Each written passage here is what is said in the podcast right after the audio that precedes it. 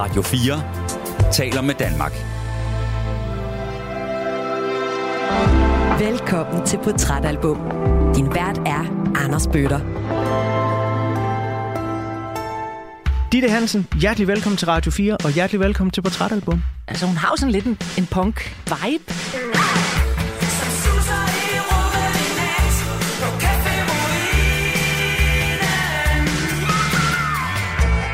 Hun var jo cool og rå, og hun stod alene. Så havde hun i sin råhed også en humor, som jeg kunne identificere mig med.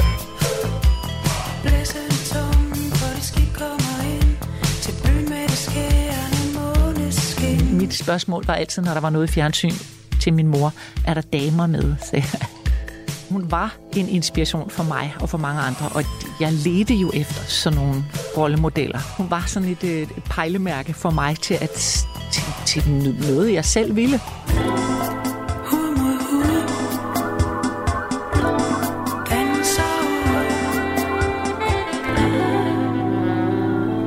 Så synes jeg, den er meget 80'er den der saks der, ja. der er. Det jeg. Tror virkelig, jeg har grædt snot over den her med noget ulykkelig forelskelse.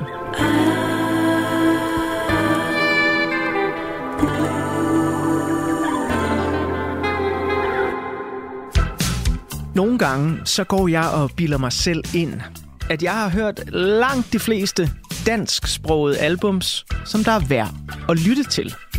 Men det passer selvfølgelig ikke. Og netop derfor, så er jeg så glad for, at få lov til at public service servicere dig med portrætalbum her på Radio 4 hver eneste uge. For jeg har efterhånden ikke tal på, hvor mange dejlige albums, som jeg aldrig har hørt før, som jeg er blevet præsenteret for af ugens gæst.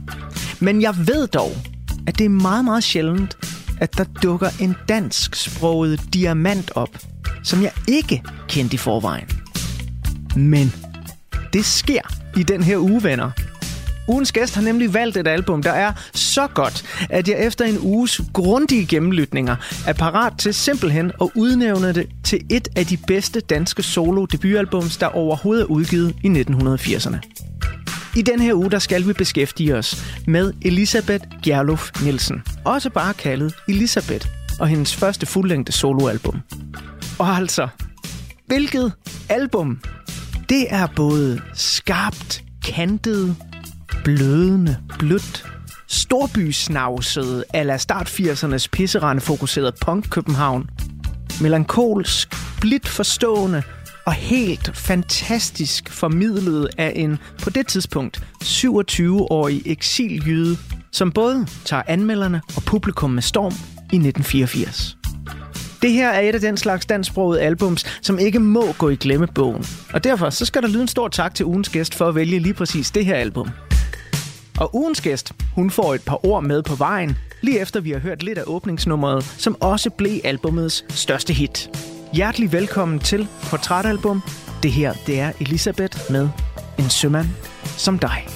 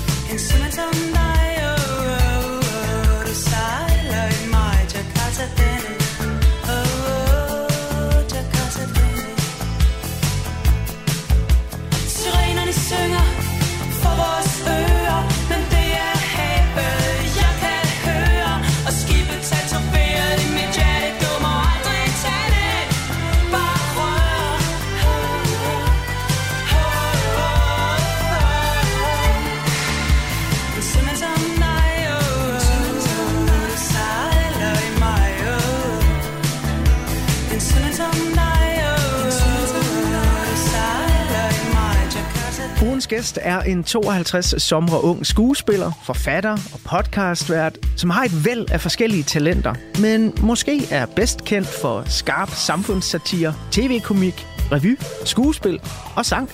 Har du børn, eller er du bare en barnlig sjæl, så kan det være, at du har set hende i film som Far til fire giver aldrig op, eller Min søsters børn alene hjemme, og Min søsters børn i Afrika. Hun kan som sagt også godt skrive forfatter på sit CV, og så kan hun bryste sig af bogen Gode Kasser. Ja, den farjoke, den har jeg arbejdet rigtig længe på. En bog, der udkom i 2019, hvor hun sammen med sin mest faste arbejdspartner in crime, Louise Miritz, gjorde oprør mod samfundets kasser, såsom snærpe og slot og det, der er værre. Og her i 2023, der er ugens gæst brandvarm og aktuel med podcasten Mens vi strikker, og en af de bedste TV2-serier, jeg nogensinde har set.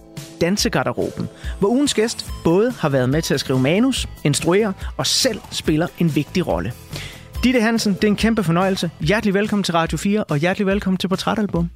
Tak, og tak for den fine introduktion. Åh, oh, det var det bare så lidt. Jeg, jeg håber, jeg sådan fik uh, krasset lidt i overfladen. Det, det synes jeg. Jeg synes, du var godt omkring. Okay, det er Ja. dejligt. Ja. Jeg læste her den anden dag, at en million danskere har kigget med på dansegarderoben. Bare sådan lige øh, for ryggraden af. Hvordan føles det? Jamen, det føles virkelig rart. Virkelig. Altså, det, jeg, det er sådan dybt følt taknemmelig over det, og jeg havde ikke regnet med det. Vi fik rigtig gode anmeldelser, og det var vi lykkelige for. Og så tænker man faktisk automatisk, så kommer folket ikke til at se det. Sådan er det bare, det hænger Ja, normalt ja. ikke sammen på den måde. Hvis Nej. Anmelderne kan lide det, så er det ikke nødvendigvis en publikumssucces. Nej. Så det, at det er begge dele, det er sådan helt, øh, helt vildt. Ja. Øhm, er det, jeg kan måske også fornemme sådan lidt det, hjertensbarn for dig, den her serie. Det er det. 100 procent. Den har været fem år undervejs. Men den er et udtryk for 10 år, jeg har arbejdet i Cirkusrevyen og ligesom researchet. så, øh, så det og, og selvfølgelig noget, der ligger mig og Louise meget på scene, og ja. som vi har kæmpet for at få igennem. Så øh, ja, det er virkelig en af de store. Jeg tror, at når jeg ser tilbage på et langt liv, så vil det her være en af dem, jeg sådan tænker, der var flueben med noget. Det kan være, at lytterne kan høre det igennem mikrofonen. Det kan jeg i hvert fald i min lille hørechokoladebolle. Men de skal da i hvert fald vide også, at du sidder og storsmiler, imens vi snakker om det, Det gør her. jeg. Så ja. Ja. der er noget omkring det her forår, mm. der er på vej her i 2023, og om at øh, jeg tror, det er ret rart at være Ditte Hansen lige nu. Dejligt. I øh, del 2 af den her udsendelse, der glæder jeg mig meget til at høre om lidt mere, sådan, hvor du er i livet lige nu, og måske også lidt om, hvor du så er på vej hen nu, mm. når det sidste afsnit af Dansegarderoben netop er løbet over tv-skærmen. Men øh, lige for nu, der øh, skal jeg endnu en gang byde hjertelig velkommen til Portrætalbum, og det vil jeg gøre med resten af En sømand som dig lige om lidt. Øhm, jeg har bedt dig om at udvælge nogle numre for den her plade, mm-hmm. og så vidt jeg husker øh, din fine liste, så er det her ikke sådan favoritten, men den ligger på en top 4 stykker. Helt klart. Yes. Ja. Øh, så hvorfor er en sømand som dig så godt et nummer for Ditte Hansen? Altså, en sømand som dig var jo hittet på pladen. Øhm, så det var sådan en landeplage også. Men det er... Altså, der er jo så meget ved det her, som, som jeg holder af. Her holder jeg rigtig meget af hendes tekst. Ja. Øhm, og jeg synes, hun ramte mig jo et sted i mit liv, hvor jeg tror, jeg opdagede kærligheden. Og en sømand som dig er jo en mand, kan man sige. Mm. Så der var noget helt konkret i det der med et billede på en forelskelse. En billede på en, en sømand som dig sejler i mig. Det der sejler inde i mig.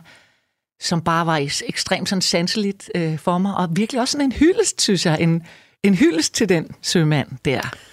Prøv at høre, den tid glæder jeg mig til at høre rigtig meget mere om. Øh, lige øh, på den anden side af sangen, hvor jeg var bladret op på den første side på portrætalbummet, hvor der er et billede af dig fra 1984. Men øh, inden vi kommer dertil, så skal vi lige have resten af nummeret. En sømand som dig. Blæsende.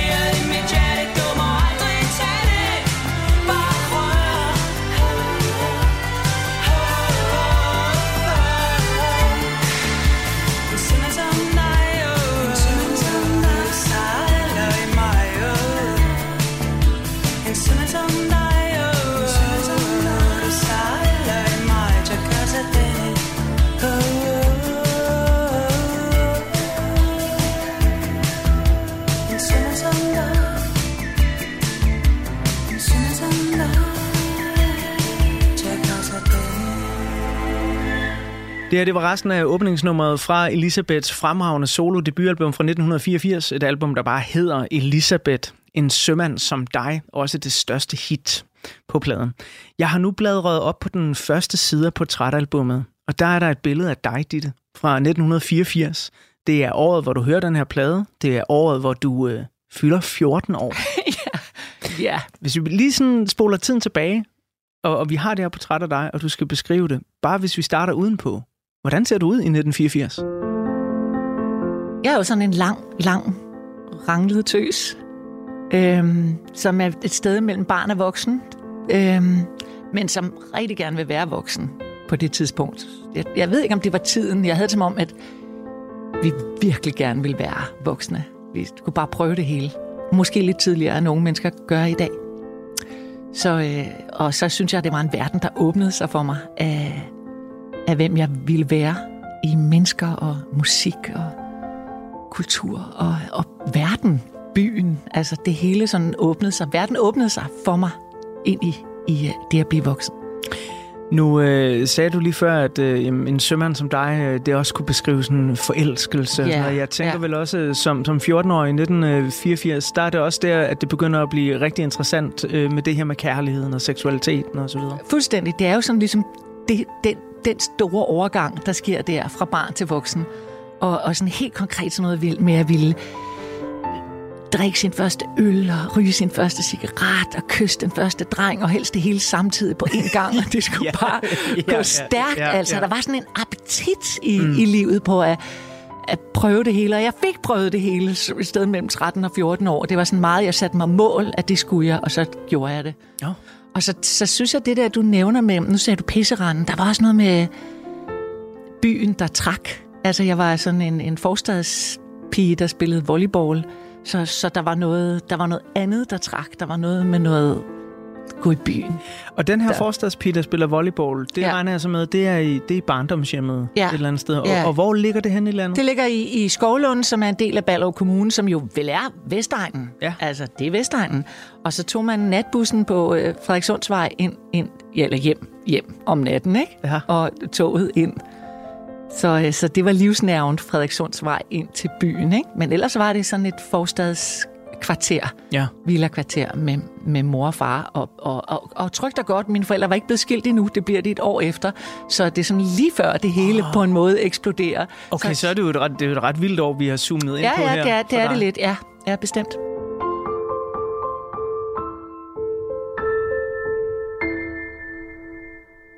Jeg synes også, i Elisabeths plade her, der ligger, altså hun øh, på det her tidspunkt, det kommer vi til lige om lidt, når jeg bladrer op på den næste side på portrætalbum, og jeg gerne vil tegne et portræt af Elisabeth. Mm-hmm. Men hun flytter jo netop øh, fra øh, Skjern af og ind mm. til Storbyen og får øh, lavet sig et øh, fantastisk band, der hedder Voxpop. Og, men jeg synes også lidt af især hendes soldebut her, der er også på en eller anden måde en tab af uskyld mm-hmm. over den plade. Helt klart.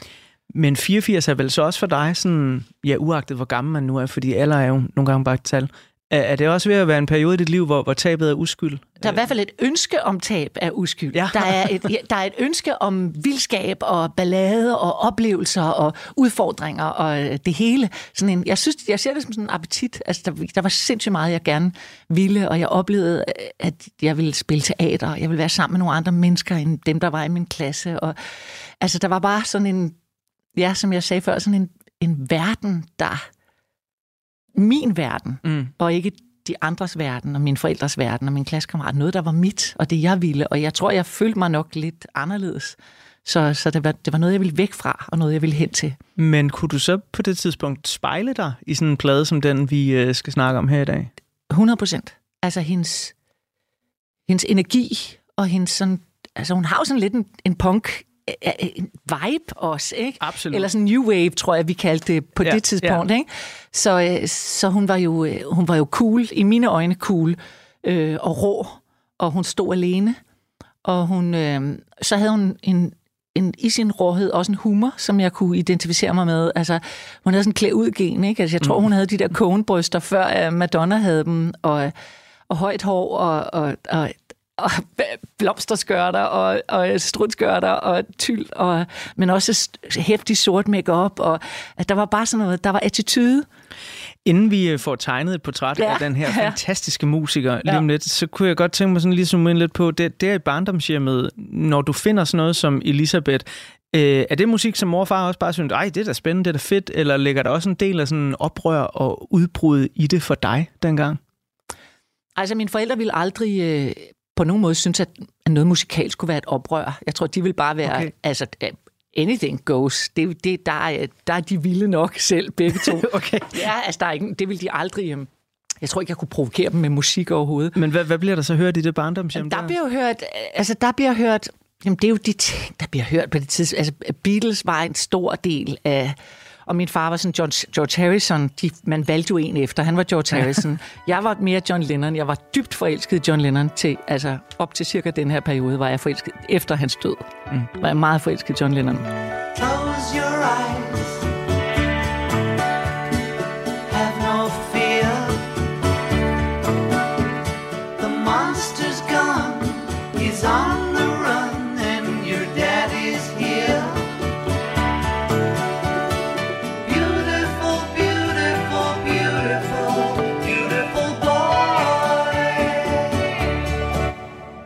Så det har vi hørt rigtig meget. Vi har også hørt klassisk musik. Selvfølgelig også noget Rolling Stones og noget Dire Straits og noget Joni Mitchell. Og vi er sådan i, i det land, Janice Ian, tror jeg, hun hedder. Sådan, sådan noget. Ja. Og jeg har også spillet selv fløjter og spillet klassisk musik.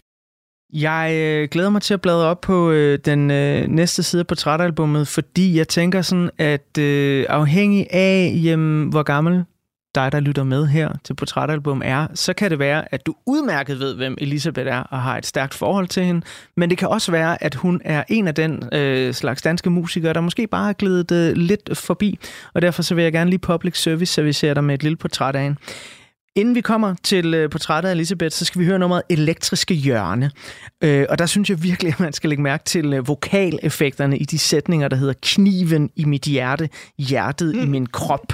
Altså, fordi det lyder ikke bare som om det er noget, der stammer fra et andet år 10 eller et andet år 1000 nærmest. Det, det lyder virkelig mm, den dag i dag produceret gammelt, men så gammelt, at det måske kunne komme på mode igen. Mm. Og det lyder så fedt, synes jeg. Altså, det er sådan helt Wow, det er dejligt, altså. Og så skal du også lægge mærke til den bas, der kører i elektriske hjørne. Den bliver nemlig spillet af Finn Ferfold, som også havde en meget stor finger med i en anden stor solodebut fra 1984, nemlig Lars H.G.'s City Slang. Men mere om det lige om lidt. Her der får du først elektriske hjørne. Blomsten i mit hjerte Hjertet bag min hoved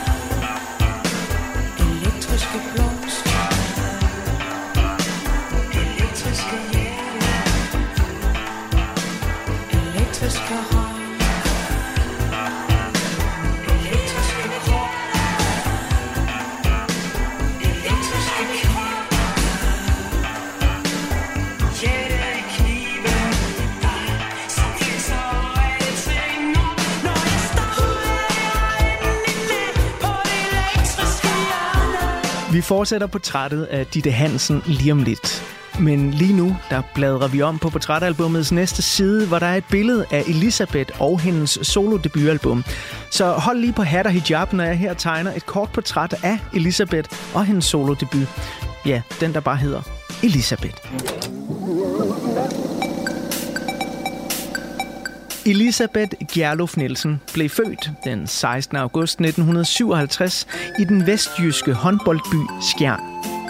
Elisabeth er den yngste i en søskende flok på fire børn, som blandt andet tæller hendes storebrødre, musikerne Jens Gjerluf og Peter A.G.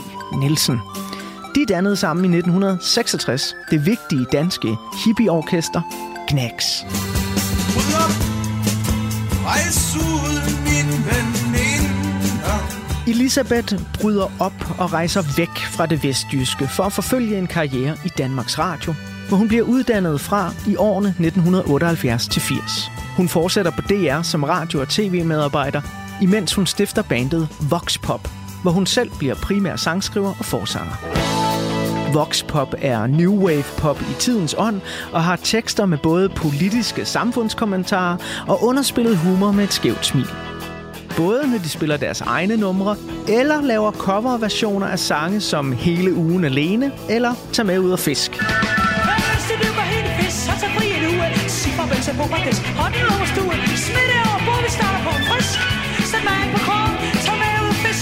Voxpop når at udgive tre studiealbums, inden de tager på farveltur, og herefter udgiver livealbummet Alt skal væk.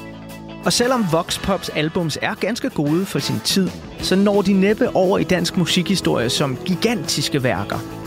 Det gør derimod det næste eventyr, som Elisabeth kaster sig ud i. Hendes første soloalbum. Et album, der ifølge en af Danmarks dejligste musikjournalister, Nils Fess, som portrætalbum i øvrigt skylder stor tak for researchhjælp, tager sin begyndelse hjemme i Elisabeths egen private lejlighed. Her har hun fået en firespors Fostech båndoptager installeret. Og det betyder, at der er meget kort vej fra hendes gåture igennem start 80'ernes grå København og til indspilningen af de grundspor, der kommer til at danne rammen om hendes solodebut.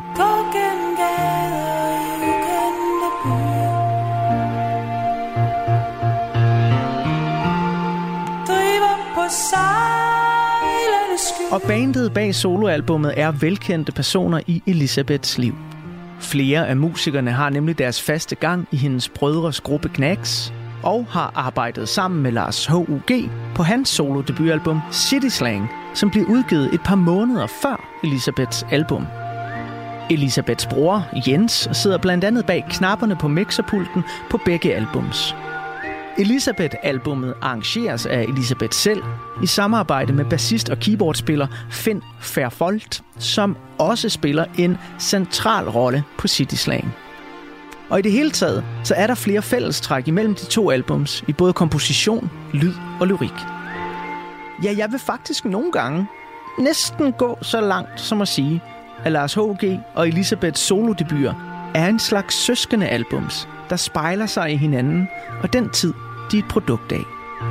Af andre musikere, så bør nævnes Jakob Sæter, der spiller percussions på begge albums, og især Per Christian Frost fra Knacks, der spiller bas på begge albums. Og som sagt tidligere, hvilken bas. Yeah!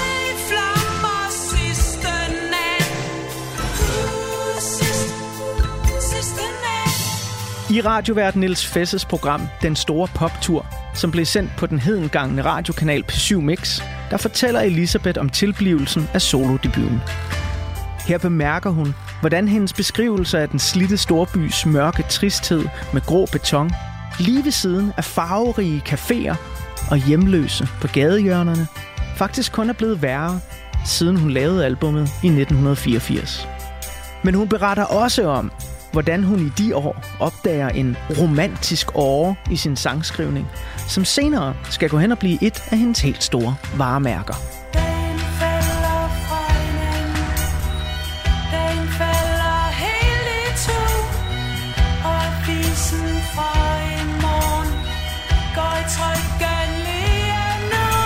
For selvom Elisabeths solodebut bliver virkelig godt modtaget af anmelderne, sælger ganske godt, og nummeret En sømand som dig som sagt bliver et hit, så får hun faktisk endnu større hits i de kommende år med de sange, som hun skriver på bestilling for andre kunstnere. Og det er netop sange i den her romantiske åre.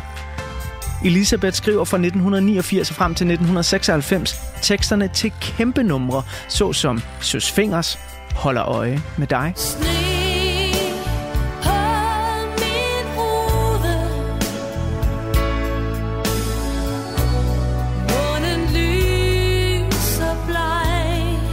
og stort set alle de største bangers for bandet Radio. Blandt andet mandags stævnemøde og brændende læber fra 1989 og Jeg vil lade lyset brænde fra 1990.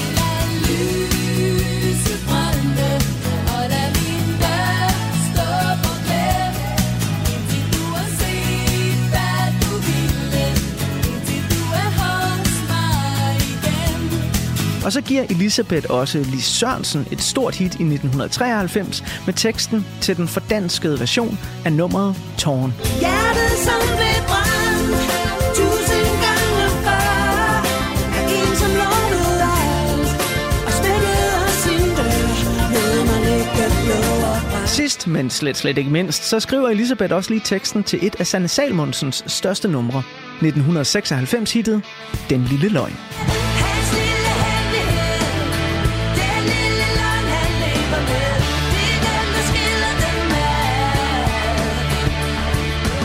Elisabeth har igennem årene udgivet solide soloalbums, såsom Soto Voce, Hun danser en morgen, den jazzede Matinee, den synthpoppede Salto Mortale, og hvad der skulle gå hen og blive hendes sidste album, Rettidig Ømhed fra 2017. Slet mine læber, slet mine lår, slet mine hænder og hofter og hår.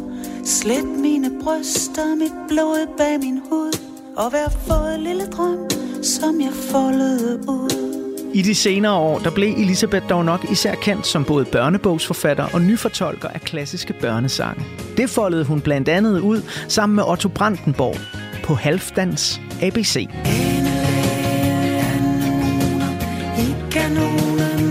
Tre kroner Ved det allerførste skud Sprang anemoner ud og især på de meget populære børnemusikudgivelser, såsom Dingelings Dansemus, Hej Frede, Tango Kat og ikke mindst Hemmelig Helikopter. Men jeg vil meget hellere ud i det store blå. Med mine gode gamle røde gummistøvler på. Min mor siger, de er for snavsede og for små. I 2019 udgav Elisabeth den anbefalesværdige erindringsbog Store Børn, hvor hun blandt andet skriver om sit komplicerede forhold til sine knæks store brødre Jens og Peter. Og da Elisabeth døde efter kort tids kraftsygdom den 24. oktober 2022, så skrev hendes musikerkollega Michael Falk disse smukke afskedsord. Jeg beundrede dig hæmningsløst som sprællende frontfigur i dit vildt energiske new wave band Voxpop, der lå så vidunderligt punket langt fremme på beatet, ligesom du selv, forud for din tid, som du var, med din helt egen, flabede 80'er kvindebevægelse, den modige Gerluf selvbevidsthed, du havde taget med dig fra skjern til storbyen, dit skarpe intellekt og din brusende poppoesi. Jeg ved, at du har bjergtaget en halv generation af kvinder. Den halvdel, der nemlig turde gå med dig på din altid udfordrende, altid provokerende måde at være progressiv kvinde på. Til hæftigt sveddrøbende koncerter med dig og din band til 80'erne, der stod jeg ved siden af alle disse kvinder, for hvem du i 80'erne var hende, der gik forrest. Med tanker, med adfærd, med tøjstil, med hele pakken. Var et brand. Og hvorvidt ugens gæst her i Portrætalbum skuespiller Ditte Hansen har et forhold til hele Elisabeths diskografi og hendes brand, eller om det primært er det der debutalbum fra 1984, jamen det kan du blive klogere på efter det næste nummer fra solodebuten. Det her, det er den sidste cigaret. Det regnede i mors Nu drypper lyset ned over sidste bar i byen Et sted. Det regnede i mors. Nu drypper lyset ned På en fremmed vej i byen Et sted.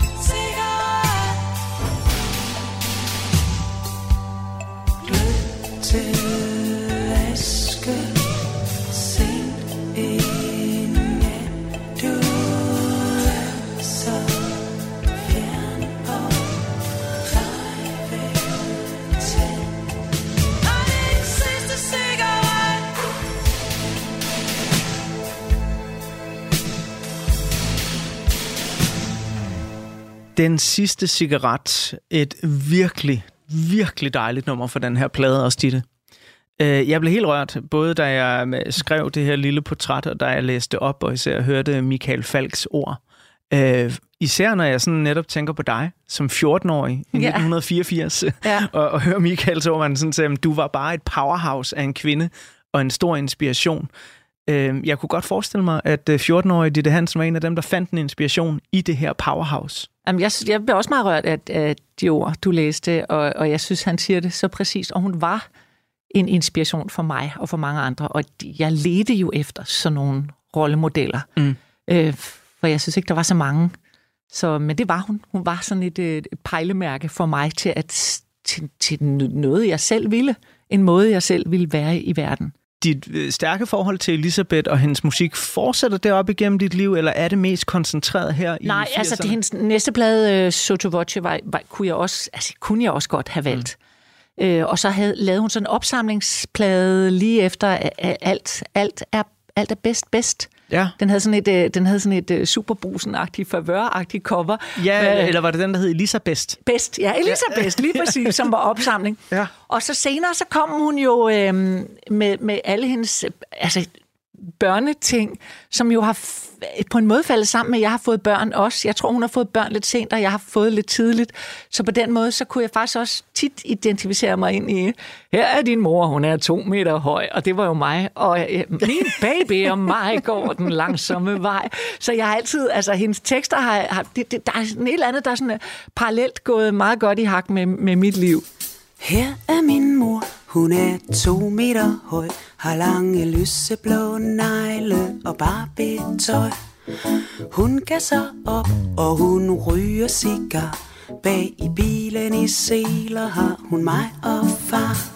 Jeg har ikke sluppet hende overhovedet.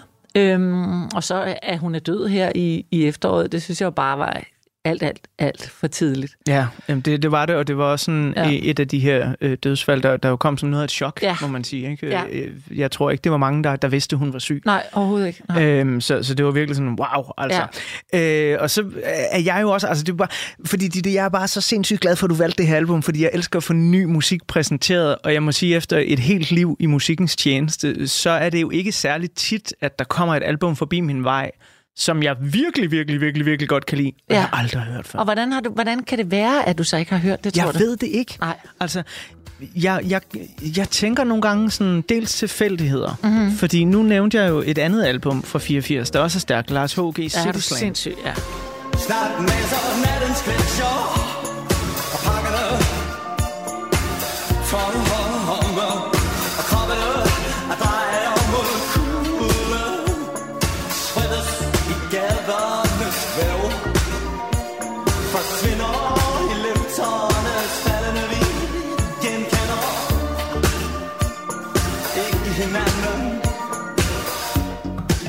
Og det ved jeg, at altså, det har jeg kun hørt, fordi at jeg havde en dansk lærer i gymnasiet, der var helt vild med Søren Ulrik Thomsen, Ja. som jo har skrevet teksterne til Ja. City Slang.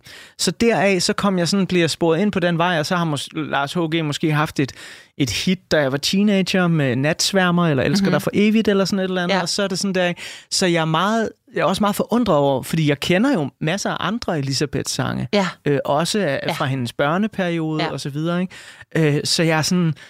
Jeg er simpelthen bare henrygt over, at du har valgt det her. Dejligt. Fedt, mand. Men, og, og, jeg, og det kan godt være, at der sidder nogle Lars H.G.-fans derude, der sådan, øh, lægger armene over kors og siger, sådan, de to plader, de er meget langt fra hinanden, og Lars H.G., det er meget mere sådan øh, dybt og lyrisk og så videre. Men, men kan, kan du se min pointe i det? Altså, jeg var i hvert fald også vild med City Slang, og øh, hørte den tynd, da jeg gik i gymnasiet. Altså, gik sågar til... Jeg lavede en danseforestilling som, øh, som eksamen på gymnasiet. Det lykkedes. Jeg gik på sådan en forsøgsgymnasie, Ja. og det var til City Slang. Øh, hvis, du- hvis, En danseforestilling til City Slang? Ja, vi lavede, vi, vi lavede en danseforestilling til City Slang, okay. som var vores eksamen, Wow. som basically, altså det er jo et sindssygt projekt, handlede om narkoprostitution, og så, så lavede vi, skrev vi en rapport, og så lavede vi, vores eksamen var en danseforestilling til, til City Slang, så det, altså det har jeg været fuldstændig, og jeg synes, der er noget i, i, ja, både selvfølgelig det musikalske univers, men også i det poetiske univers, mm. som, og, og, og sådan meget sproglige mennesker, begge to. Ja, så det er vel ikke helt skørt, at det er søster og bror på en eller anden måde. Jeg bliver nogle gange så bange for, at det er jo sådan min egen kæphest, at mænd ikke søger hen i det kvindelige univers. Ja. Øh, fordi jeg synes jo, som, som kvinde søger man selvfølgelig også mod det kvindelige univers, mm. men man søger også det mandlige univers. Ja. Så, så, så på en eller anden måde, så er jeg nogle gange, det, det er jo tit det samme med forfattere, og, men det kan også være det med, med musik, Ja. at, at, at identifikation behøver jo ikke være en til en. Man kan jo godt, så, så, så der er noget at hente i det andet køn. Ja. nogle gange. Og så skal jeg også huske at sige til dig, der lytter med til Portrætalbum, at hvis du nu er blevet nysgerrig sådan på det der album City Slang af Lars H.G., så skal du øh, gå ind i din lille podcast feed, der hvor du finder Portrætalbum, og så skal du finde det afsnit, jeg har lavet med Folkeklubbens forsanger Kjartan Angrem, for det handler nemlig om City Slang. Lukket november, lukket november, i lukket november. Jeg skal have bladret op på en ny side af Portrætalbum lige om lidt, og øh, der vil der være et billede af året 1984. Mm, sådan hvad der sker i Danmark, og øh, hvad der sker ude om i den store verden. Og jeg er jo meget nysgerrig på, om 14-årige Ditte, hun havde antennerne ude, eller hun bare var fuldt fokuseret på pisretten og Elisabeth, Elisabeth. og drengene og smøgerne og alle de der ting. Ja, ikke? ja. Øhm, inden da, så skal vi øh, have, hvad jeg faktisk næsten tror er blevet min favorit på albummet. Det er sådan en enormt rammende tidsbeskrivelse af København, som jeg husker byen fra min barndom i 80'erne. Så jeg er født i 1980, mm. men havde sådan familie lidt længere ude, noget grænfætterværk, som boede inde på Istegade, og det var jeg meget fascineret af, sådan Ja. fra jeg var en Ja. 8-9 år gammel. Ikke? Som jeg ser det her nummer, så er det nærmest sådan en mere jordnær udgave af noget af den materie, som findes øh, på City Slang. Men det her, det er i hvert fald en nat i Metropolis. Går i natten langs de hårde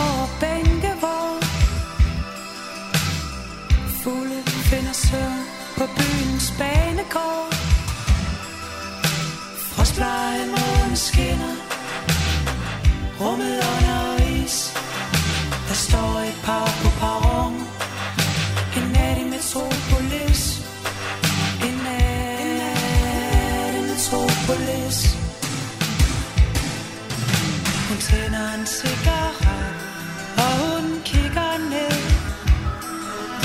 Og ønsker bare, og ønsker sådan, at han tog med. Står der med avisen, han ved ikke, hvad han skal sige. Og ønsker bare, og ønsker sådan, at hun ville blive. Frostblege morgen skinner, rummet under is. Hun finder sin plads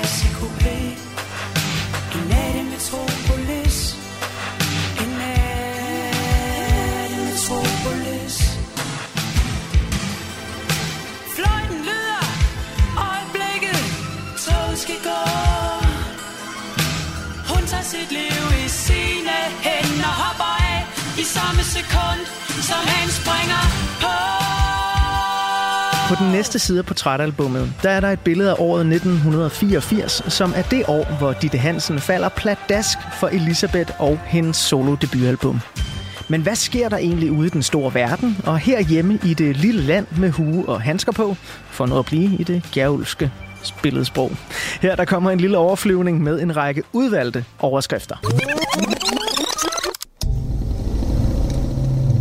Ude i den store verden er der på mange forskellige måder opgør med fortiden, fremdrift og vagtskifte på verdens mest magtfulde poster.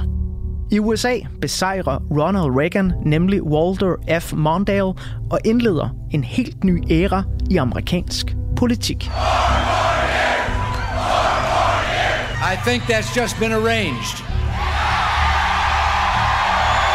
Her hjemme i Europa, der bliver Englands jernhård lady Margaret Thatcher og Frankrigs præsident François Mitterrand enige om at bygge en tunnel imellem de to lande under den engelske kanal. Og over i Tyskland, der anklages den tidligere naziofficer Klaus Barbie for krigsforbrydelser. Klaus Barbie, the man they called the Butcher of Lyon, was brought back under wraps tonight to the French city where he earned his reputation. Tonight, under heavy security, Barbie was taken to Montluc prison in Lyon, the same prison where 40 years ago, the ex-Gestapo officer was not a prisoner, but Hitler's man in charge. Vil man gerne flygte lidt fra hverdagens grå, koldkrigsfarvede skrækhistorier, så er der heldigvis også i 1984 rig mulighed for eskapisme i biografens mørke og underholdningens verden. Året bliver en milepæl for udviklingen af computere og computerspil. Japanske Nintendo går nemlig i gang med at udvikle, hvad der senere skal vise sig at være verdens bedste, det bliver det i hvert fald udnævnt til, og også verdens bedst sælgende computerspil nogensinde. Super Mario Bros. Det sker samtidig med, at Apple producerer en nu legendarisk og for sin tid super ambitiøs reklame for deres nye computer. On January 24, Apple Computer will introduce Macintosh. And you'll see why 1984 won't be like 1984. I Hollywood, der sprudler filmen af fantasi, og jeg kan registrere, at flere af mine barndoms favorit VHS-film udkom i 1984. De fem mest sete film på verdensplan er Eddie Murphys internationale gennembrudsfilm Frækkere end politiet tillader, den første Karate Kid-film, den første Gremlins-film, den anden Indiana Jones-film, og sidst, men så absolut ikke mindst, den netop genoplevede franchise Ghostbusters. Ghosts. Hello, Ghostbusters. They're real. You do? They're mean. You have? They're here. Her hjemme i Danmark, der tager vi ikke rigtig den amerikanske lejesyge til os. Men der bliver alligevel produceret danske film af høj kvalitet, som den dag i dag er klassikere. Der er miljøbevidst tegnefilm med løftede pegefingre til de mindste i dramaet om de to valer, Samson og Sally. Der er hårdkogt filmkunst i Lars von Triers spillefilmsdebut Forbrydelsens Element. Og så er der deciderede mesterværker fra Bille August, der i 1984 både brillerer med børnefilmen Busters Verden og ungdomsfilmen Tro, Håb og Kærlighed. Kan du ikke blive hjemme bare i aften? Men du ved at det er fredag. Du kan da selv se, hvordan hun har det. Far, jeg er også inviteret over til Bjørn. Skal du ikke opføre dig som et barn, Erik? Midt om natten blev med sine næsten 1 million solgte biografbilletter en af de mest sete biograffilm i Danmark. Og soundtracket, naturligvis lavet af Kim Larsen, estimeres stadig den dag i dag til at være det mest solgte album i Danmarks historie. Altså, Benny, hør nu her. Nul. Du har altid bestemt alting over mig. Sissel er altid dig, der bestemte. Det er det bestemmer jeg selv, er med?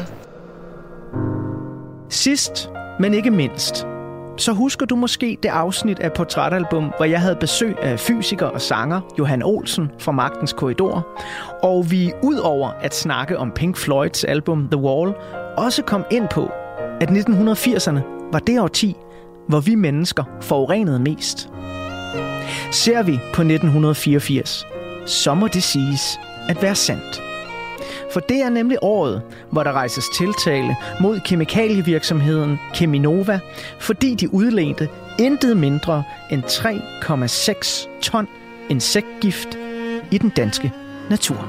Kemivirksomheden Cheminova, der i 50'erne og 60'erne deponerede tonsvis af giftig affald i klitterne ved Typeron, er blevet solgt. Og nu forestår hovedaktionæren, at en del af gevinsten fra salget, for de har tjent masser af penge, at de går til en gang for alle fuldkommen at få ryddet op.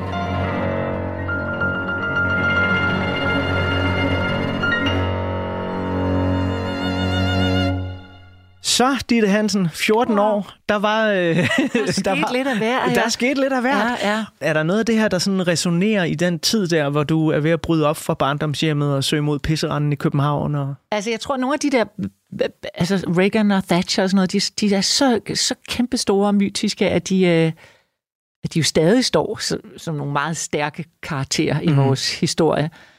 Øhm, jeg kunne, altså, jeg kunne genkende alt, hvad, hvad du sagde, og alle filmene, og alle, alle begivenhederne. Det er jo noget, jeg har jo lyttet med, og øh, så selvom det måske ikke har været noget, jeg selvom man måske er mere optaget af nogle nære ting, så er det jo hele tiden noget, man vi lyttede, og der, der var også noget med i den tid, vi havde jo en kanal, ikke? Jo.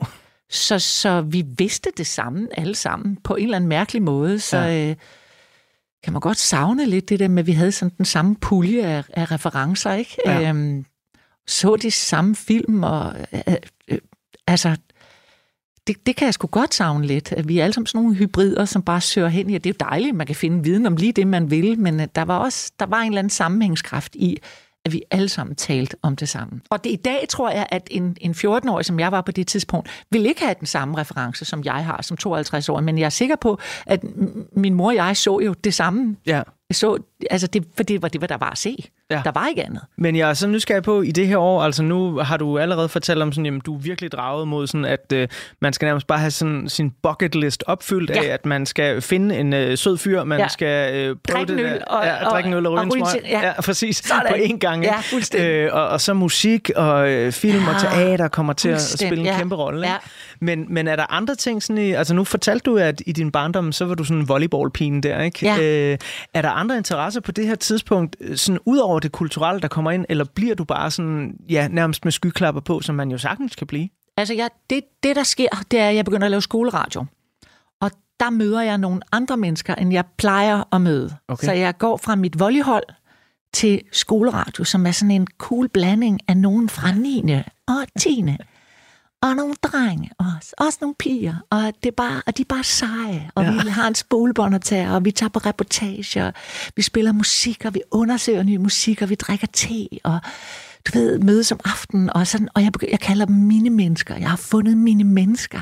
Dine mennesker? Jeg har fundet mine mennesker. Wow. Så der var det dem, jeg følte var ligesom mig. Så, ja. Og der åbnede sig så en verden på en eller anden måde, som selvfølgelig også hang sammen med erotik, men også hang sammen med musik og, og en, et, et verdensbillede, der, der ændrede sig, åbnede sig. Hvad handlede ungdomsradio om, øh, da du lavede det sådan? Det var sådan noget, spillet i, i spis, spisefrikvarteret, ikke? På, Ja. ja. på skolen. Altså Øh, ud over højtaler i hele ja, skolen? Det, så man kunne høre det. Alle, der spiste madpakker, kunne høre, wow. Hvad vi så lavede. Ja.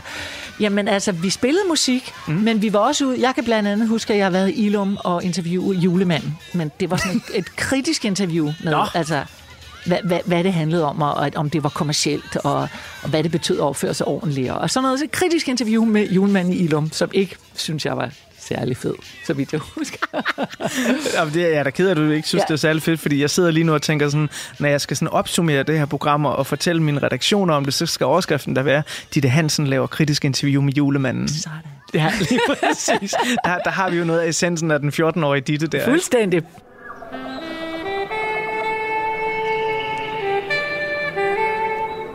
Den mangel på bedre ord, sådan de mørke 80'er, havde det en tiltrækning i dig, eller var du mere over sådan, altså fordi nu har du også en interesse for ja, teateret, revy og den slags ting? Nej, det var, det var slet ikke pop, øh, vi hørte. Det, Nej. og det var ikke fint. Så, så jeg har sådan først i en voksen alder skulle acceptere det. altså virkelig, at sådan indrømme, at der også er en, en poptøs i mig, fordi Ja. ja. det var i lang tid virkelig ikke cool. Okay. Vi hørte ikke pop. Nej, okay. Det gjorde vi ikke. Jeg kan, du siger det stadig med, med sådan en Ja, ja, overbevisning, ja, jeg er musik. lige ved at sige, jeg vil. Ja, Okay. altså det, men det, og det er virkelig latterligt, altså ja. latterligt, altså, fordi på alle andre genrer, der vil jeg sige, altså, hvordan kan du afskære genre? Ja. Altså, det er jo da det mest latterlige at gøre, altså, bare hop i alting, og nyd, hvad du nyder, uden at, at kigge på, hvad der er fint eller ikke fint, og det, det, jeg ser virkelig en ære i selv at mixe genre i det, mm. jeg laver nu. Ja.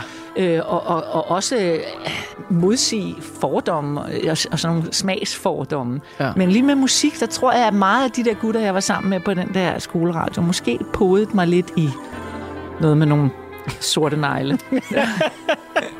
Nu øh, skal øh, vi lige om lidt øh, i gang med øh, del 2, så når jeg åbner portrætalbummet igen, så vil der være et billede af dig i 2023, og så glæder jeg mig lidt til at høre, hvor du er sådan lige nu, og øh, hvad du har taget med dig fra 1984.